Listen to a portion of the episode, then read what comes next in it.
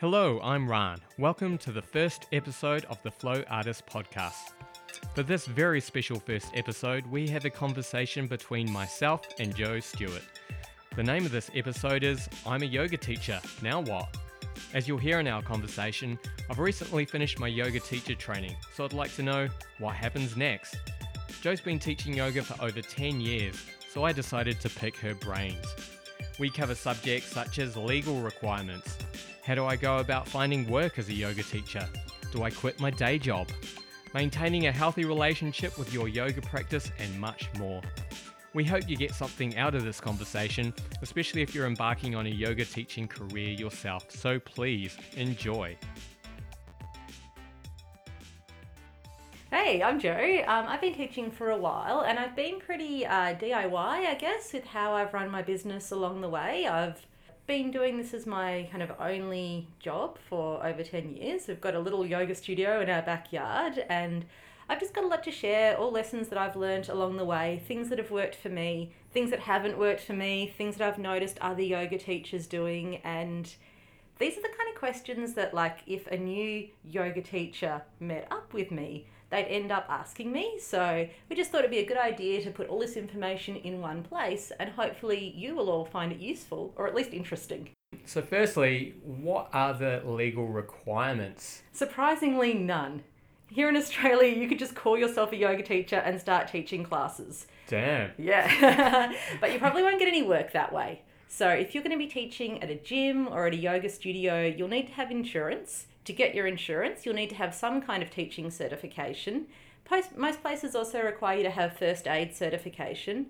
And it's just, I guess, nice to have uh, membership to a professional organisation. Some employers require it, some don't, but it's kind of a professional step that I think yoga teachers should take, even though it's not actually a legal requirement. Mm-hmm. And do you have a preference on uh, the organisation? I do. So I'm a member of Yoga Australia, and they're actually quite strict about their membership. You have to have at least 350 hours training. They're pretty open to you getting that training from different sources and having um, personal experience and personal communication with an experienced teacher as being part of that. They have a professional development requirement each year. You've got to do a certain amount of hours of training. And they advocate for yoga teachers in Australia. One thing that they did was got in touch with all of the private health insurers and clarify and spreadsheet how those different insurers would rebate consumers for their yoga classes. Yoga Alliance, you pretty much just pay your money and you're a member. So for me, that doesn't really mean as much. But for a gym, I don't think they care. It's more just what you feel good about supporting, where you want to give your money and how you feel that organisation is going to serve you as a teacher. Well, one thing that's burning on my mind is um, how do I get work? well, um, probably the best place to start is people that already know you because they're probably already excited that you're doing yoga teacher training. Um, I found people have had some really good results doing teaching at their work. There's already a venue, there's already a demand, they kind of know and trust you, and it's kind of a nice place to grow as a teacher and feel like you're kind of making a difference in people's lives without the pressure of paying rent on a studio space each week. Uh, you can start teaching your friends as well, and that can be awesome. I found that friends can be not quite as reliable sometimes. They might be excited about your class, but it doesn't necessarily mean they'll show up. So, you know, just bear that in mind. Nothing personal, but workmates tend to be a bit more reliable than friends, maybe because they're all already at that place at that time. Uh, you can definitely send out your CV to places. If you're going to hit up a local studio, I would recommend going to the studio before you contact them. My studio is really tiny. I only have three people at a time, and I get people just randomly emailing me asking about teaching big workshops here. So at least research the place that you're applying to before you get in touch. It's just going to be much better use of your energy and theirs. Uh, also, you might get some insights as you're practicing at that place whether or not you would be a good fish. Uh, I've had really good results as well, just giving my CV to local gyms and saying that I'm available for covers. There's a lot of cover websites now on Facebook. Cover Me Yoga is a big one. There's Melbourne Yoga Teachers Unite. These are all Melbourne groups, but they'll probably be somewhere local. And that way you can just kind of put out your feelers, get in touch with people.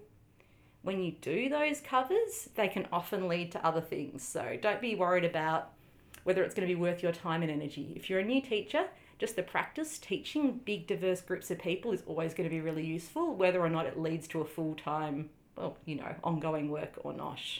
How many classes do you think I should teach? Depends what else you're doing. So if you're working full time, I reckon one or two regular classes a week on top of that at the beginning would be heaps.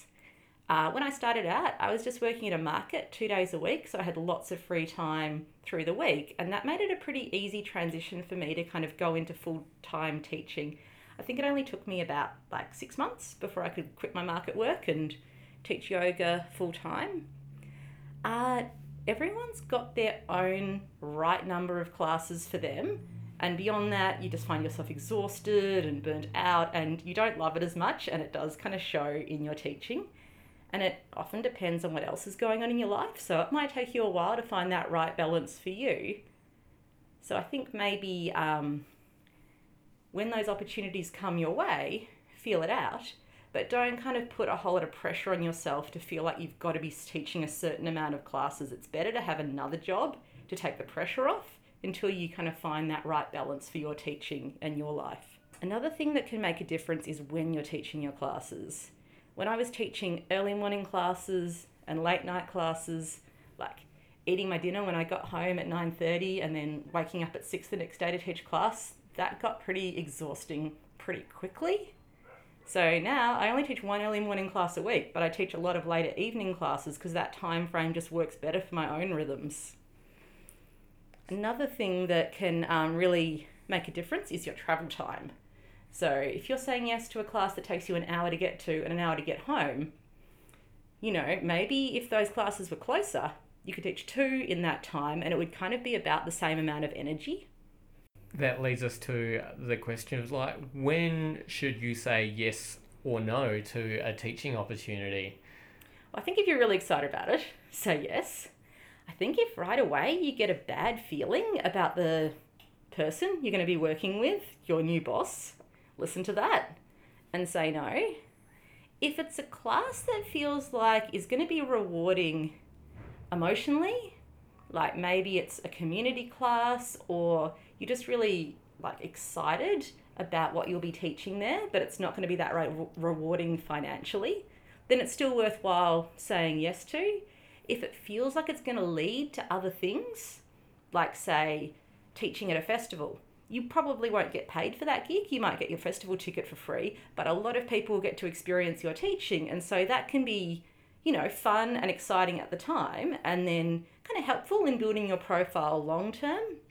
So I balance it out by like saying that class is either going to be rewarding financially, rewarding professionally, and rewarding on an emotional, spiritual level. And if you're getting two out of that three, then that's probably pretty good. If you're doing three out of the three, that's a definite yes. But if it's only hitting one of those marks, then maybe that's a no. Maybe have a think about it. You did mention financially. Uh, how much should I be getting paid? Well, as a new teacher, that is probably going to be um, probably not going to have as much negotiating power as if you've already got your own following. If you're teaching a class at a gym in Melbourne, you're probably going to get about $60. Maybe more. If it's I've seen classes offered for 45 and I wouldn't do it for that.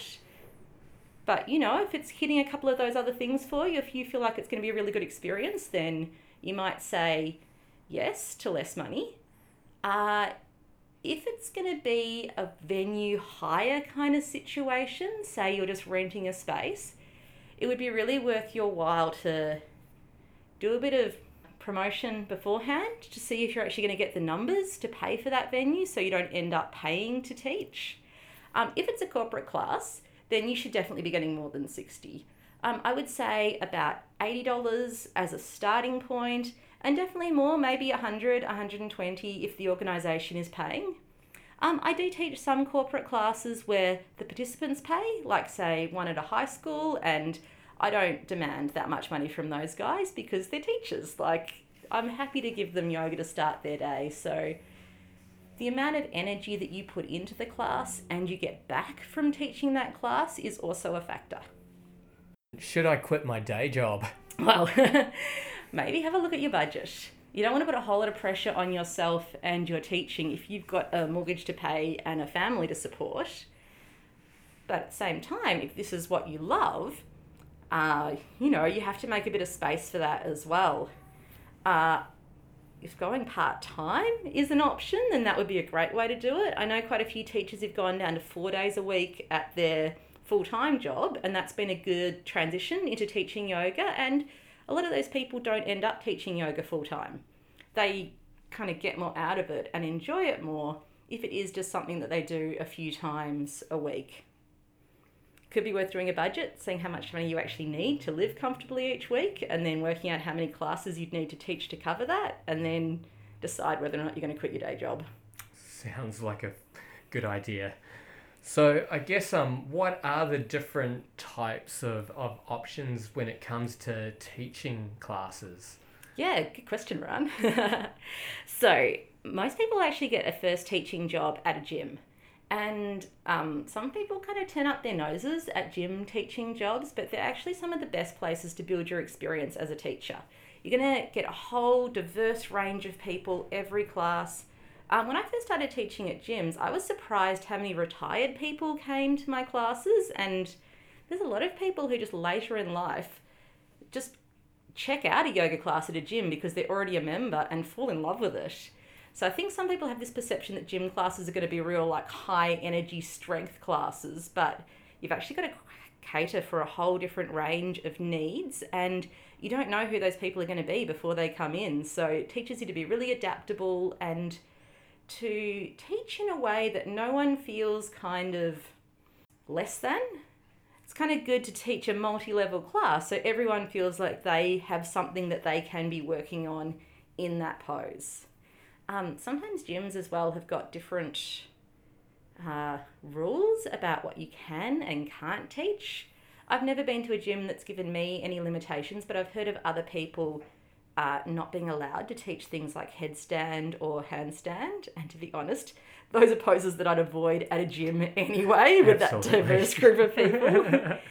You've got to really hold space as well. If there's like a weights class going on upstairs and like clanking sounds and stinky carpet and like, you know, kettlebells and aerobic steps all over the place, it's really on you as a teacher to create a yogic experience. So that makes you be a better teacher.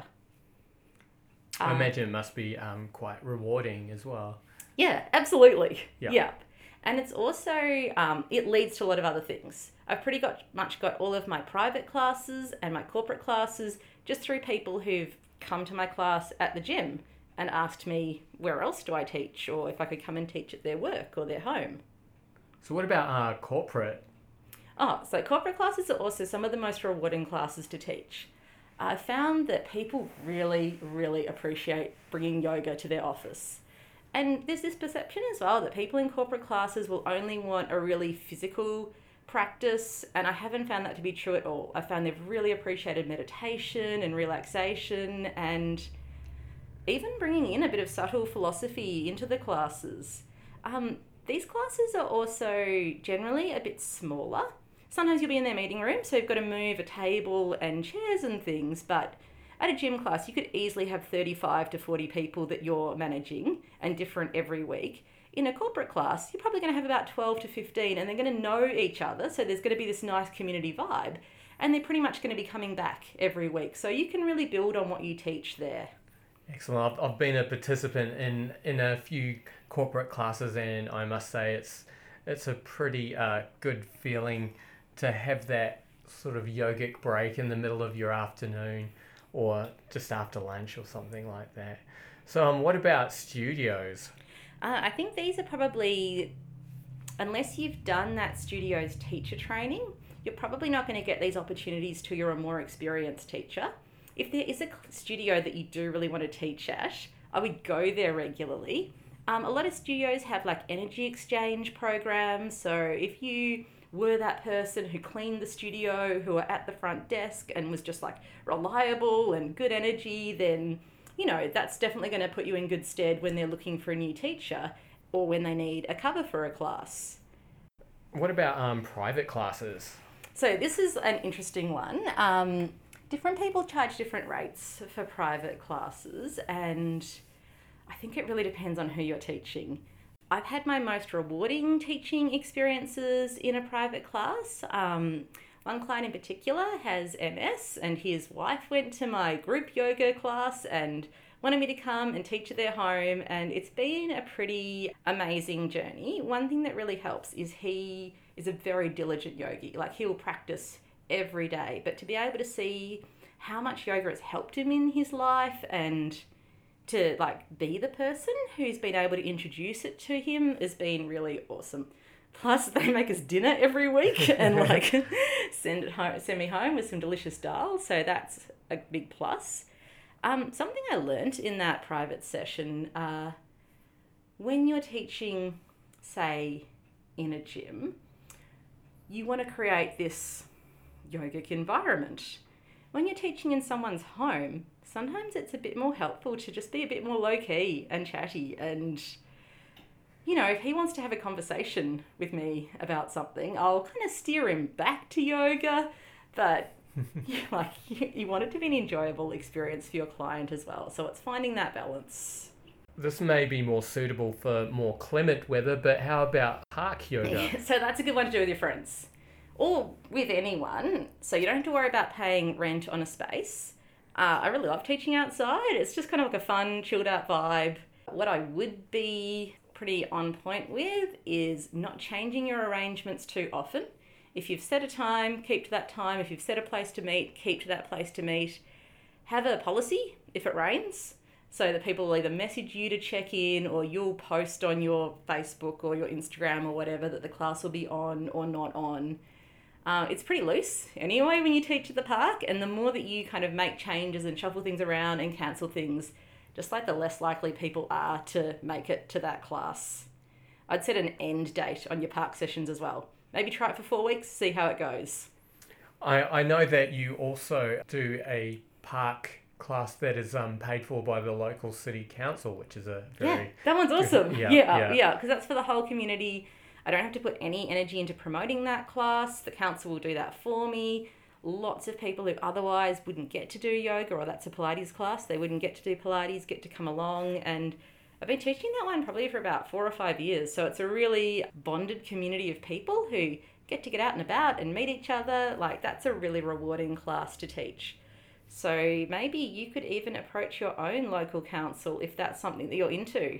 There's plenty of venues that are happy to offer their space if it is a community donation based class. So that's another good avenue to go down. How about barter or swaps? Ah, so swaps is great. Um, I did quite a few yoga for massage swaps, which is my favorite. Um, I've also done a really rewarding swap with uh, my good friend Kelly, who's done my graphic design. And that's a long term swap there was quite a few yoga classes to pay back the design dollars. But I think she has life membership here. She does, so. yeah, yeah. Thanks, Kelly. but that could be an interesting one to look at for you. Um, the good thing about bartering is it means that you can offer your teaching to people who may not have money to pay for a private yoga class, but might want to give back in another way. I think often people feel a little bit um, uncomfortable, perhaps, if you just want to give them a class, even though you do genuinely want to but they feel a lot better about it if they can give you something back. So maybe it's even making you dinner or, you know, something like that. Uh, it's also a great option if you are teaching a workshop or attending another workshop for another teacher. I've done like workshop workshop swaps with other teachers as well when we just want to go to each other's classes. It's probably uh, one that you want to approach diplomatically if you're the one asking for something and offering something in return, then you definitely want to, I guess, think about how you phrase that. And I guess barter sort of ties in with teaching friends, doesn't it? And we sort of spoke about this earlier, but perhaps you'd like to go into that a little bit deeper. Yeah, yeah, definitely. Um, so teaching friends can be great. Uh, it's definitely fun when it works out when you are teaching your friends, it can actually be one of the more challenging stepping into your yoga teacher role situation. Like, uh, it can end up just being a chat session, which, you know, is fun. And um, sometimes I actually invite friends to a class at my studio, especially if it's a birthday or something, just when I want to catch up with them and I'm too busy to make another time. But um, yeah, I think with friends, it's probably good to be clear about what expectations are. Um, sometimes it actually works better in a one on one session than just inviting a bunch of friends around to do yoga. So, yeah, like when you step into a class at a gym or in an office and people just see you as the yoga teacher, they'll behave in a different way to when you're their mate. And sometimes people kind of think that them coming to your class is like them doing you a favour. So, you know, just bear that in mind as well. Yeah, I've, I've experienced this myself. It, it, it can get a little bit chatty, and you really have to come back to that sort of holding space type of um, attitude as well. Sort of, you know, kindly move it back towards the practice sometimes. Yeah, and sometimes it helps if you just do like a more vigorous practice. yeah, absolutely. What's your opinion on renting venues? Oh, like so there's a lot of venues like community halls that you can rent to teach your classes. I've definitely been in the situation where I've been paying to rent a venue that hasn't been paying me back in terms of the amount of people coming to my classes. So I found what works well is to do it with a time limit. Run a course, maybe four to six weeks, rent your venue for that amount of time and see how it goes. You'll know by then whether it's going to be worthwhile pursuing or whether you just need another time or another location or another approach. Finally, I guess, uh, in terms of class options, I guess this is requiring a bit more technical knowledge and maybe even a bit more um, further on development in, in your yoga teacher training experience. But what about online options, teaching online? Oh, I think that's actually a really good practice option, especially if you don't have a ready made space or class to step into. Um, I know plenty of people who film short things for Instagram on their phones mm-hmm. or for YouTube. I think there's a couple of different ways you can approach it. If it's about you practicing your teaching, then there's a much lower production value required. You're going to learn so much just watching yourself back when you're teaching. And I've heard from people who um, have been shy about teaching in front of a group how it's just helped them so much to have the, the virtual community. And you just get through that phase of fumbling over your words or kind of getting your sequences to flow. It's really crazy. Like, I've known a sequence, gone to film it, and then tripped up over it lots of times. But that journey of like refining it to film has really helped me, you know, when I've gone to teach it later.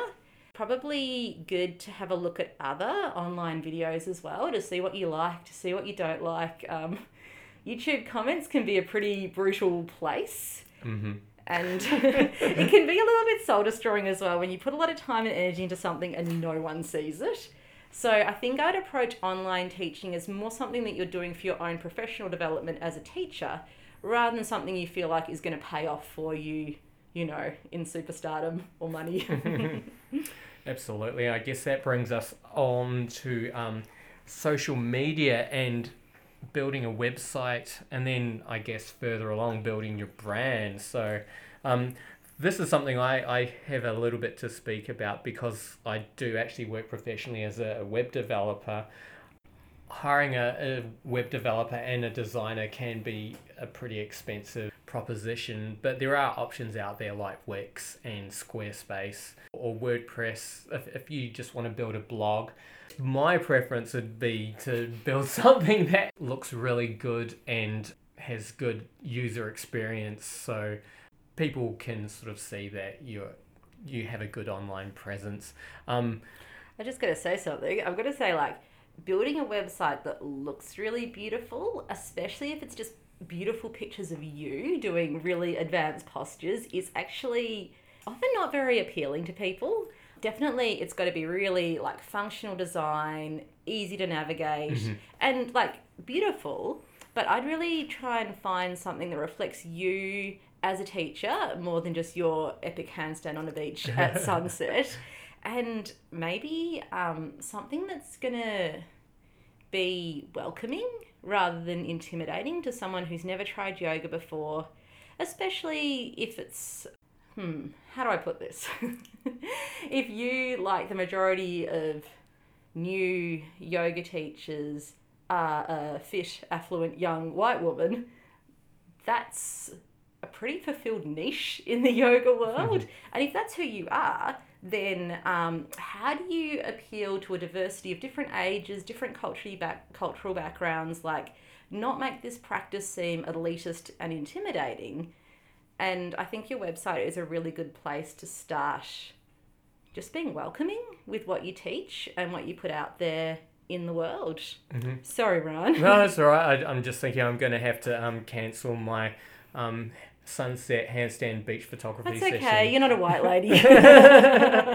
oh well. Um, yeah. Oh, yeah. So, one other thing um, when you are starting out with a more basic website, it's not that much more money, but I think about what URL you choose and register that domain name. And so that can come with you when you update your website. So, people are going to be able to find you later. Uh, I think that's pretty important. hmm So social media. Um, do we do we all have to get on the Instagram? I mean, if you want to, and Mhm. it's fun for Mhm. sure. It's almost like uh, online visibility versus local visibility are two different things. Uh, if you want to sell online content, then definitely yes. If you even want to give a lot of content away for free online, then it really pays to put energy into your online presence. If you want to teach a little class at your local community hall, like who cares how many people in France or America follow you on Instagram? Mm. You might be better doing a bit more local marketing and it's definitely something that I feel like I'm still getting a handle on as to what you want to put your energy and your money into in terms of promotion. I haven't had a lot of payback from paper flyers. I think that that's kind of, you know, that ship has sailed. Yep, yep. that, paper ship has, Yeah, has floated yeah. away. But like, if you're putting a lot of money into like sponsored posts on Facebook and Instagram, I don't know if that necessarily pays you back mm. either. There is a point where we actually have to start teaching. I mean, as I mentioned, I, I, I went from straight from doing one yoga teacher training and straight into another one, which was hard work, quite frankly. But I guess you can sort of go into this training paralysis and how do you sort of make the jump into just like, okay, I know what I want to teach, I want to take it into the world. Yeah, like, am I ever actually going to feel ready to do this? Exactly, exactly. I, I, I still remember when I started my yoga teacher training, uh, I, I felt yoga is this huge, deep world and um, so many aspects to it. There's anatomy and philosophy and, and meditation and, and communicating that with people. You know, when will I be ready to sort of bring this all together and, and, and do it in a way that makes sense? Yeah, yeah. And um, the way to get better at teaching is to start teaching. Hmm. And I still don't feel like I have a handle on all of those things. And especially, like, say, anatomy. Anatomy guidelines and knowledge have changed so much since I Mm. started teaching. And what was best practice when I started is kind of known to be like not so great now. Like, and there's just different points of view on all of those things. So I think that there doesn't have to just be this distinction between starting teaching and stopping learning. Mm. Like, I think you're going to get more out of your future studies if you are already teaching. Mm. And those are the times when you actually get to ask those questions that have come up in your classes. And that's how you stay inspired in your teaching by doing like more workshop and more study. But I think the you're never going to feel like you really know enough. Mm. And it's actually kind of a red flag if you do feel like you know enough because that means you've just like shut the door on any more knowledge and Yeah. yeah. Yeah, so I think if you don't feel ready to start teaching a 35 person class at a gym, that's when the like filming yourself, doing the online stuff can be good, teaching one friend, teaching in a low key kind of office environment. Like, start probably like small, but just that little bit more than what you feel like you're ready for. Hmm. Because you do want to be kind of stepping into something new with this. And if you are perhaps not super self confident, you don't want to hold yourself back with your own expectations where you could be this amazing teacher and you don't want to build it up into such a massive thing that it's really scary when you start. Like, I think it's good to de escalate that and just start Yeah. and not put this massive pressure on yourself to be a perfect teacher, Yeah. which is not possible anyway. Mm, I, um, I think I've been lucky in, in my teacher training as, as well as having you sort of mentoring me. I've, I've also had the lovely Jen Lowe um, as a mentor, and, and I felt that she actually sort of knew when I was ready to do something before I thought I was. And it, it was actually really good to have someone give me that little yeah, yeah. And little when someone offers you that opportunity, like you get ready. Mm. Like you do plan that sequence and teach that class. Actually, that's another good thing that you could do if you are feeling like you're not quite ready to teach, like hitting up a teacher that you know and trust and respect and seeing how they'd feel about you assisting in their class or even observing another teacher's class can be really powerful, much more so than doing the class. You'll notice a whole lot of other things, especially about the mechanics of how they teach that class, when they demonstrate, when they just talk verbally, when they assist. Assisting in postures is another thing that uh, a lot of people are intimidated by, and I am. yeah, you're probably not going to get more comfortable with it until you start doing it. Mm-hmm. But if you don't feel ready, that is one where I think it's really worth doing a bit more mentoring or a bit more further training rather than just pushing through and possibly like pushing someone into an Oh, injury No, or don't do that. no, no, don't do that. And some styles really emphasize physical adjustments, but there's also verbal adjustments or a physical adjustment, which is a tiny light touch or even just placing your hand near the area that you'd like someone to pay more attention to. So I think um, your teaching will change and develop over time.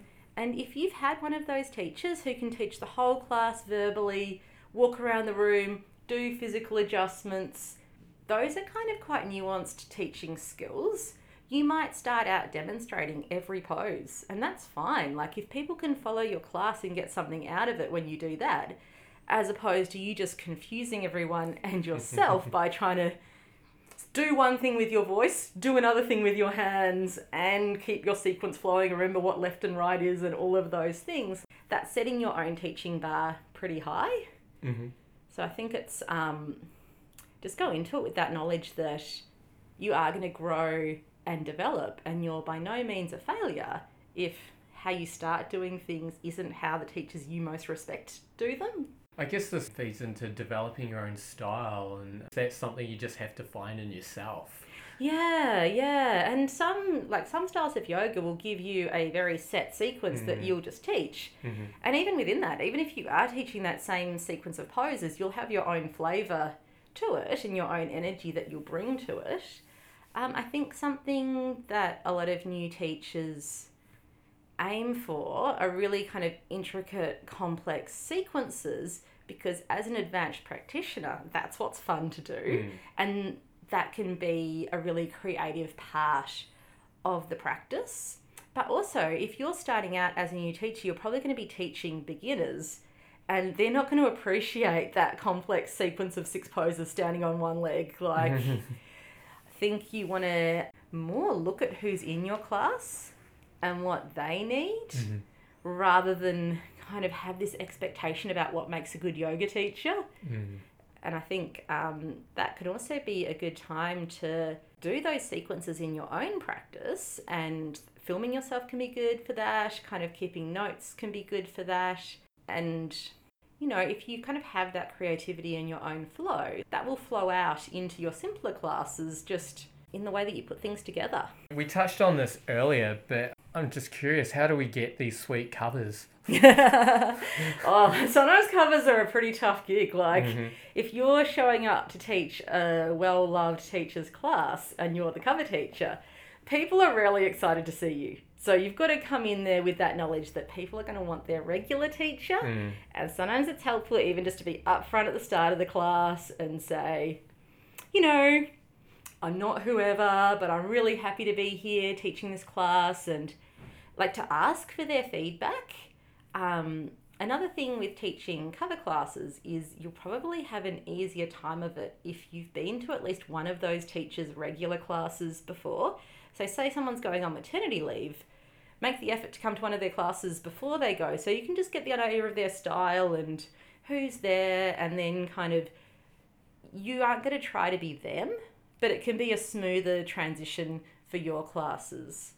Uh, I would always try and bring a lot of positive energy to teach your clovers. So think of it Oh, as. to all your classes. Oh yeah, totally. But extra for the covers because you're going to have to like compensate for the disappointment that the regular Uh-huh. teacher isn't there. and you know, it's always a good time to practice your teaching. Um, I've got lots of regular classes from teaching covers, and you've got to be a little bit discreet about how you do this because gyms aren't going to appreciate you promoting your own classes. No. But if people come up to you after the class and ask where else you teach, that's a great time to have your business cards with the Ah. with you or refer them to your Instagram or your YouTube if that's where most of your teaching is done at the Mhm. moment. Probably got to be pretty discreet if you've got an email sign up sheet, but you could like tell them about your website and it's always good if someone kind of comes up and says, "Oh, so what else do you do? Like where else do you teach?" and the answer is nowhere right now. Like that's a bit of a dead end. But if you've got a bit of an online presence, that's somewhere where you could direct that person to, which isn't going to be a conflict of interest with the place that you're teaching Mm, at. And, you know, you can kind of stay in touch with them that way. Absolutely. No, that sounds sensible. Oh, I've got another thing to say about covers as well. Mhm. Give yourself plenty of time hmm because if you have to find this place and then find Mm. the room and then work out how the stereo works and all of those things, you don't want to be flustered when Mhm. your class starts. You want to be like cool and calm and collected. And hmm if it's someplace you've never been to before, maybe even like check it out beforehand. Depends Mhm. how good you are at navigating. yeah. We touched on mailing lists. We talked about websites earlier. I get if you do have your own website, you do want somewhere that people can sign up to your mailing list there. For example, MailChimp has a, a free tier that you can use, and there may be some other um, services out there that are, are good and free. But I guess it would also be good to um, have your own little sign up sheet that people can fill out.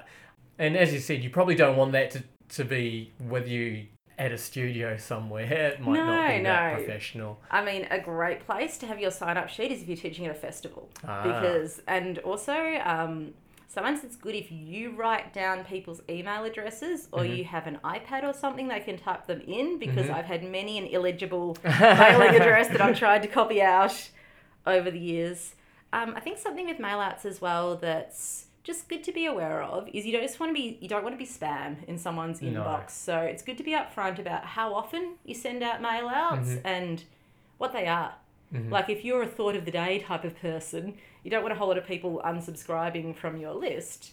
But if you are someone who does communicate a lot online, and especially if you kind of want to work online, then um, you know it can be a really good way to communicate with people all over the world. Mm, I guess like it's important that if you are going to be doing that, you want to actually be sort of adding value to someone's lives rather than just say, "Hey, come to this thing I'm doing." Like maybe you know give out a little pose of the day or a, you know a little tip or something that might be able to help them as well. Yeah, though I'm kind of the opposite of that. I'm like, just tell me what you're doing. I don't really, you know, I don't care about your thought of the day. just email me every month when you've got something new to tell me. So I think it's finding your own voice and, Mm-hmm. um, yeah, what works for you, what works for the people on your list. Mm-hmm. Workshops and courses. If I'm just beginning as a teacher, should I be teaching people a workshop or a course? Is that appropriate? What do you think? well, if it's a beginner's course, absolutely. Mm-hmm. If it's something that you've got personal experience in, like say you're a runner, I Mhm. think you'd be totally qualified to teach a yoga for runners course after your teacher training.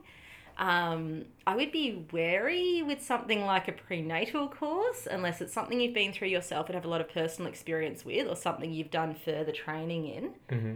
Uh, courses are really good because it's got a start date and an end date. Mm-hmm. So it's not this ongoing every week thing. Like, you know, it's quite focused energy. Mm-hmm. Um, workshops, I think, are also at the very least, a great professional development opportunity because if you are teaching a workshop on something, a lot of it of oh, a lot of it planning and preparation goes into it. So if you're researching something to teach a workshop on, then you're going to grow from that, whether or not it's a massive financial success. Uh, I don't think that you necessarily need to have done a course or a workshop on the thing that you're teaching, as long as you feel comfortable in your knowledge on it. And that can be like your own research that you've done as well, or your life knowledge. Um, probably comes down to what you feel like you can offer with this workshop. So if you think it's just going to make you a heap of money, it really does. but I think it is a really good chance to grow and develop as a teacher, and it will be rewarding on some level. um, maybe it's good as well to kind of have a minimum number for the workshop to go ahead Mhm. and to like put a good lead time into promoting it. Mm. How do I stand out as a new teacher? I guess, you know, for me that's not too difficult because, you know, I'm I'm part Māori and I, I don't have a stomach. Um, that's fairly unique. How how would you advise people to to stand out, develop their own identity? Yeah, well, I think um, if you're addressing a genuine need, that really helps. So if it's some way that yoga has touched you in your life, that's automatically something that you have knowledge of and something that you can share. Um, who you are as a teacher can be it can be a subtle thing like not everyone is going to be this rock star you know standout teacher and if you're not that then it's probably not going to work for you trying to promote yeah, yeah, yeah so like be you Yeah, I guess and that's what's to yeah. serve you I guess it comes back to finding your own identity. And um, I know in one of the courses I did, Shimmy, the teacher, said that you'll basically attract you. yeah and if you're teaching what you love then that's definitely to come through Mm-hmm. say you've come from an office background and you've found yoga's really helped you deal with the stress that Mhm. comes from that like that would be a great place to start Mm-hmm. classes in corporate environments maybe a little extra focus on dealing with stress meditation relaxation if that's part of your practice so thinking about what you can offer often comes back to like what yoga has given you and kind of sharing that with other people Being being a yoga teacher and uh, working a lot in the world, I guess it is going to change your relationship with your practice. So, how how do you manage that? Yeah, so if you were, say, that person who turned to yoga when you were stressed, and then you're trying to launch your fledgling yoga business, and now yoga is kind of tied up in your stress, Mhm. how are you going to navigate that? And what's worked for me is to have another hobby that's not yoga. Mhm. So, hula hooping is great for me because it's really fun and sparkly, and it's still something physical in my body and something that is like movement meditation, but it's not tied up with my teaching. I think all new yoga teachers have had this experience where you've been in this amazing class. And this dumb part of your brain is just like, oh, that's a really good sequence. I should remember that. Or I really like the way they phrased that cue. And so, like, already you're not present in the moment. Like, Mm. you're in your teaching brain Mm. or in your student brain. So, um, that's a challenge for all Mm. yoga teachers. And there are some teachers who yoga is their everything. Mhm. And I think if that's you, the aspects of the practice that you teach and the aspects of the practice that you do yourself will perhaps not be exactly the same. So maybe your home practice will be more about meditation or more about yoga nidra if you've had a really full on teaching day and taught like five vigorous vinyasa classes, Mhm. which is a possibility if Mhm. you're a full time teacher. Mhm. Uh, I think it's always really powerful to go to classes and maybe go to a class in a style that you don't necessarily teach. Um, I think if you're teaching a repetitive sequence and you demonstrate it a lot, it's going to be pretty wearing on your body if you also have a very intense physical practice, which is that same sequence. And you could find that you're getting a lot of soreness or injury or just exhaustion. So uh, I would explore another hobby that's not yoga or an aspect of yoga that you don't teach. And really powerful as well is taking yourself on retreats, doing workshops, doing things that will like inspire and reinvigorate your practice.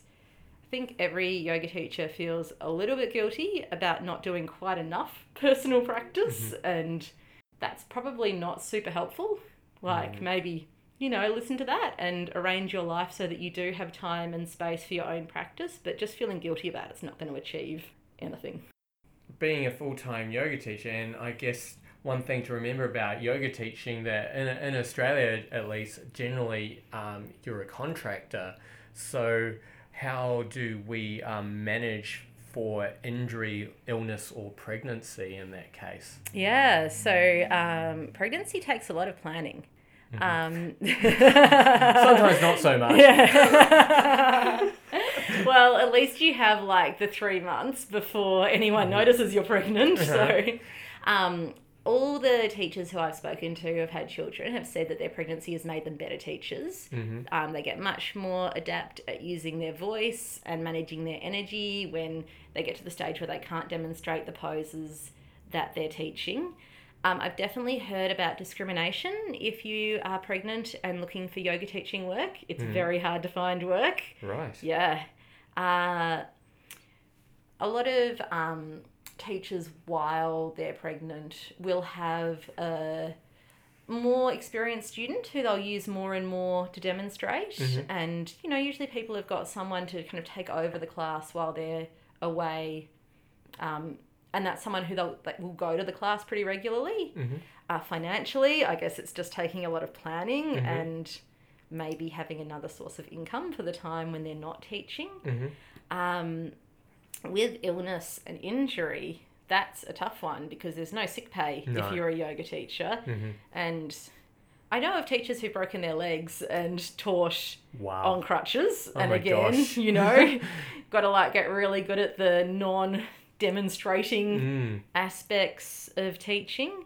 Um, I know of teachers who've had long term like back injuries and things that aren't that visible that they've really had to manage in their teaching and often ended up teaching different types of classes, teaching less like you definitely want to take care of your body mm. always, mm. but yeah, if it's absolutely. your livelihood, mm. then there's an extra level to that.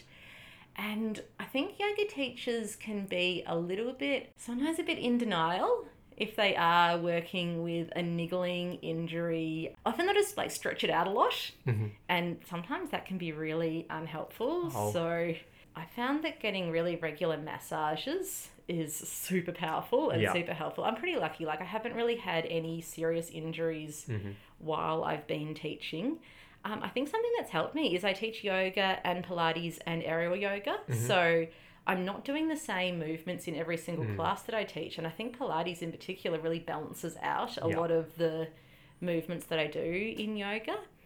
Um, I would get professional help, especially if it's like a back or a neck or one of those areas of your body that's super sensitive. If you are getting pain there, like Yeah. get it checked out. yeah, yeah, and also stop doing the things that make it hurt. yeah, yeah. That should be uh, just a common practice. Yeah, it's something you tell your students. Yes. Yeah. So I guess it's kind of selfish, but say you needed to work on developing something like shoulder stability or core strength in your own body. That's a great time to really research that and bring it into your teaching. Mm. Because if the practice that you're doing has caused this issue, that's the practice that you're teaching as well. So if you're learning about your body, you want to like share what you're learning and develop your teaching accordingly. Mm-hmm. You know, sometimes we, we need to factor in time for um, holidays and maybe times that aren't so busy in the yoga world. Yeah, yeah. So how, how do we manage that? Yeah, it's tricky because there's going to be time over summer where you just don't get paid. Mm-hmm. So, Yeah, so Yeah. What, I guess you need to budget for that. yeah, yeah. Yeah, and also when you get back from your holiday, you're probably going to have a whole month of teaching before you invoice, and then another Ah, two right. weeks after that till those invoices get paid. Right. So you don't want to come back with zero money. You want to Mhm. have something put aside for when you do get back. hmm I guess that brings us on to uh, invoicing in general. Uh, I'm curious what you have to say about that. Yeah, so um, I'm pretty low tech with this. What works for me is every time I send my invoice, I put it in my invoice spreadsheet. I write the date, I write who I'm invoicing, how much it is, and when it gets paid.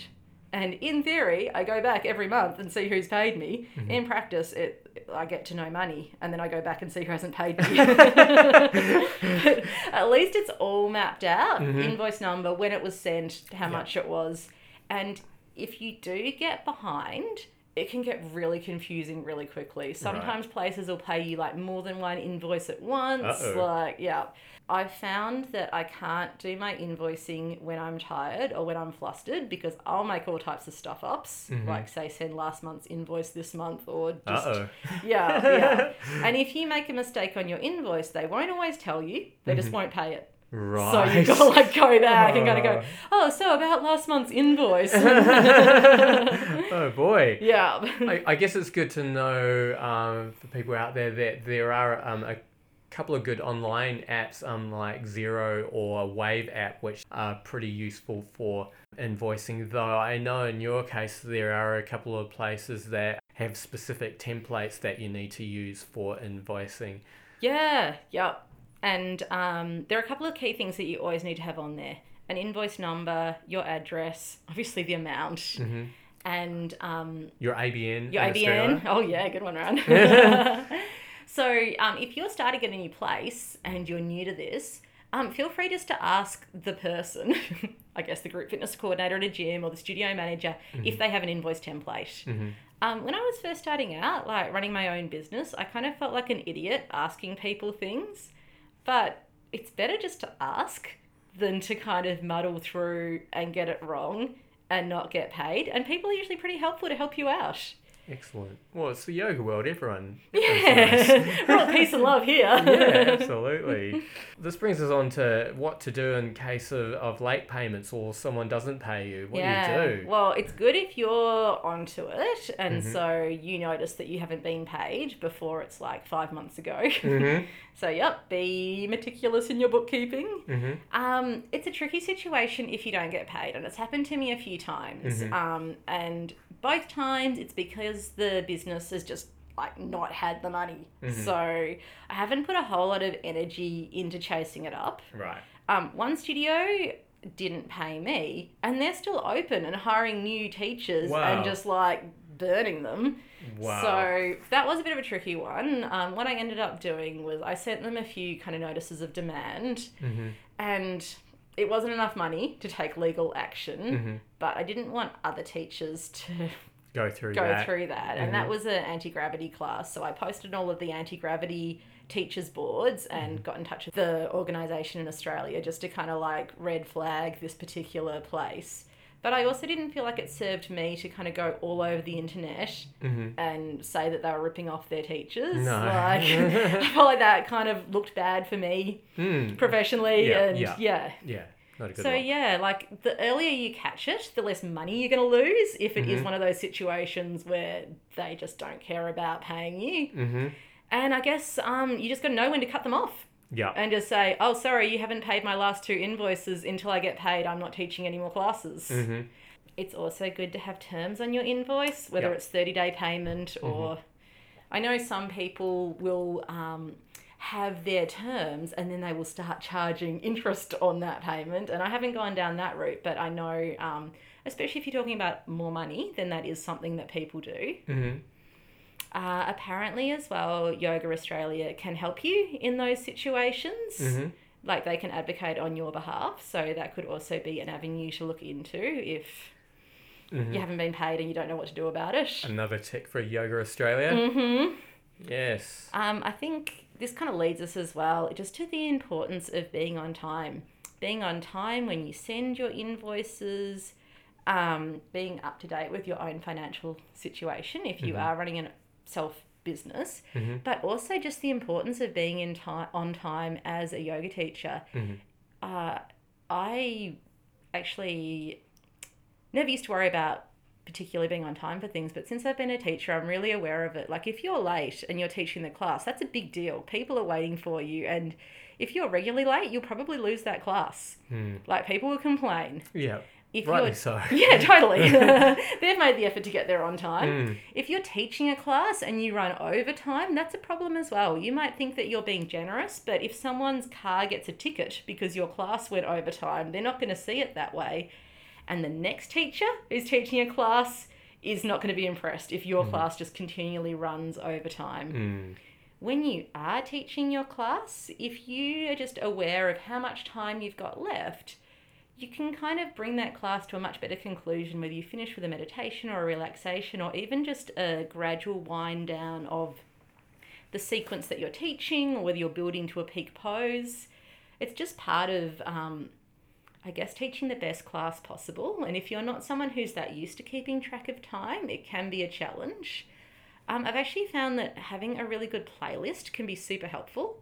If your pace of your music is kind of driving your class. And you know that you've got some gradual lead in warm up music and then some music that suits the kind of you know middle section of your class. Mm-hmm. And then when you hear that kind of winding down music you'll know to start winding down your teaching. If you don't want to be looking at the clock mm-hmm. having music that will kind of guide what you're doing is really helpful.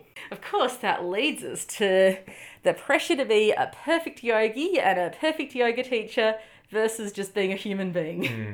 which we all are. And I think that that pressure that we might put on ourselves to be perfect is something that really holds us back as teachers and just creates all of this undue pressure and it kind of doesn't leave any space for flow and creativity and fun in our teaching. Like if we are really down on ourselves over some like little like maybe you got the left hand and the right hand mixed up at the start of the class and you can't let that go. It's always at the back of your mind as that class goes on. That one little mistake has just like shaded the rest of that class. But if you just like let that go and move on, everyone else will forget about it. They probably already have. Mm.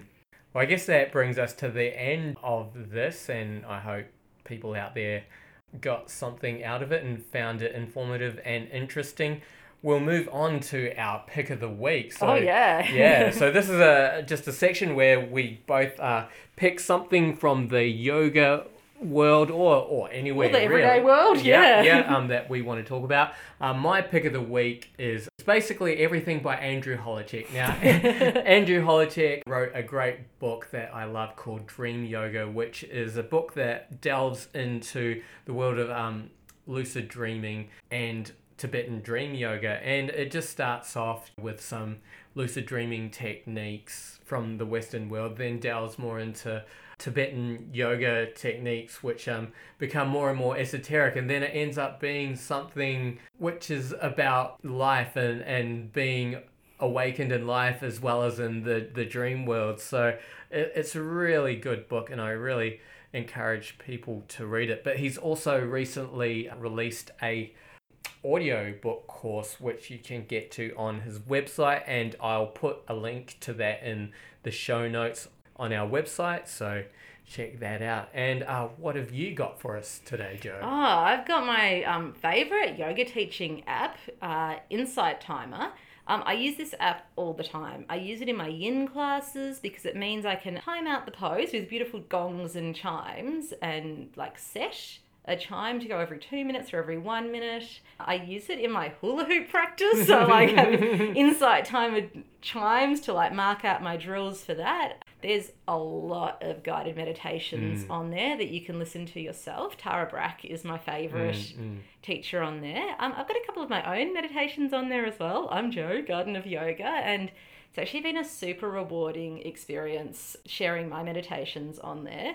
It's just kind of really mind blowing when you have a look at your screen, you're like, oh, there's like eight people meditating to my meditation all around the world right now. And uh-huh. people have written really beautiful comments. So, especially if meditation is something that you're really interested in exploring, there's just so many different styles, different teachers, different approaches on there. And it will kind of I don't follow this so much, but I know Rane's into it. Mm-hmm. Um, it, it tracks how many days you've gone doing your practice, how many hours of meditation you've done. Mm-hmm. You can see who's meditating with you all over the world right now at that moment and say hello to them if you like. Yep, You can log entries about your meditation as well if you're so inclined. Yeah, yeah, and it's free, or you can get the paid version as well. But it's like such a useful, helpful app. Excellent, thanks, Jo. And um, I guess thanks for all that useful information. And again, we hope people like this podcast and you'll be hearing from us in the future. And if there's anything else that you would like us to talk about, any questions you might have, any feedback for us, absolutely let us know. We're really excited to kind of build this community and to share all the things that we love, and hopefully you'll find it helpful as well. So thanks for listening.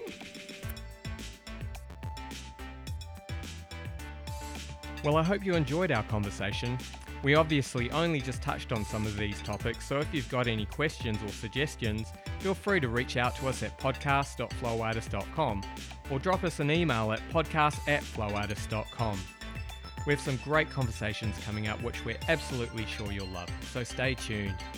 We are Flow Artist Podcast on Facebook or at Flow Artist on Twitter.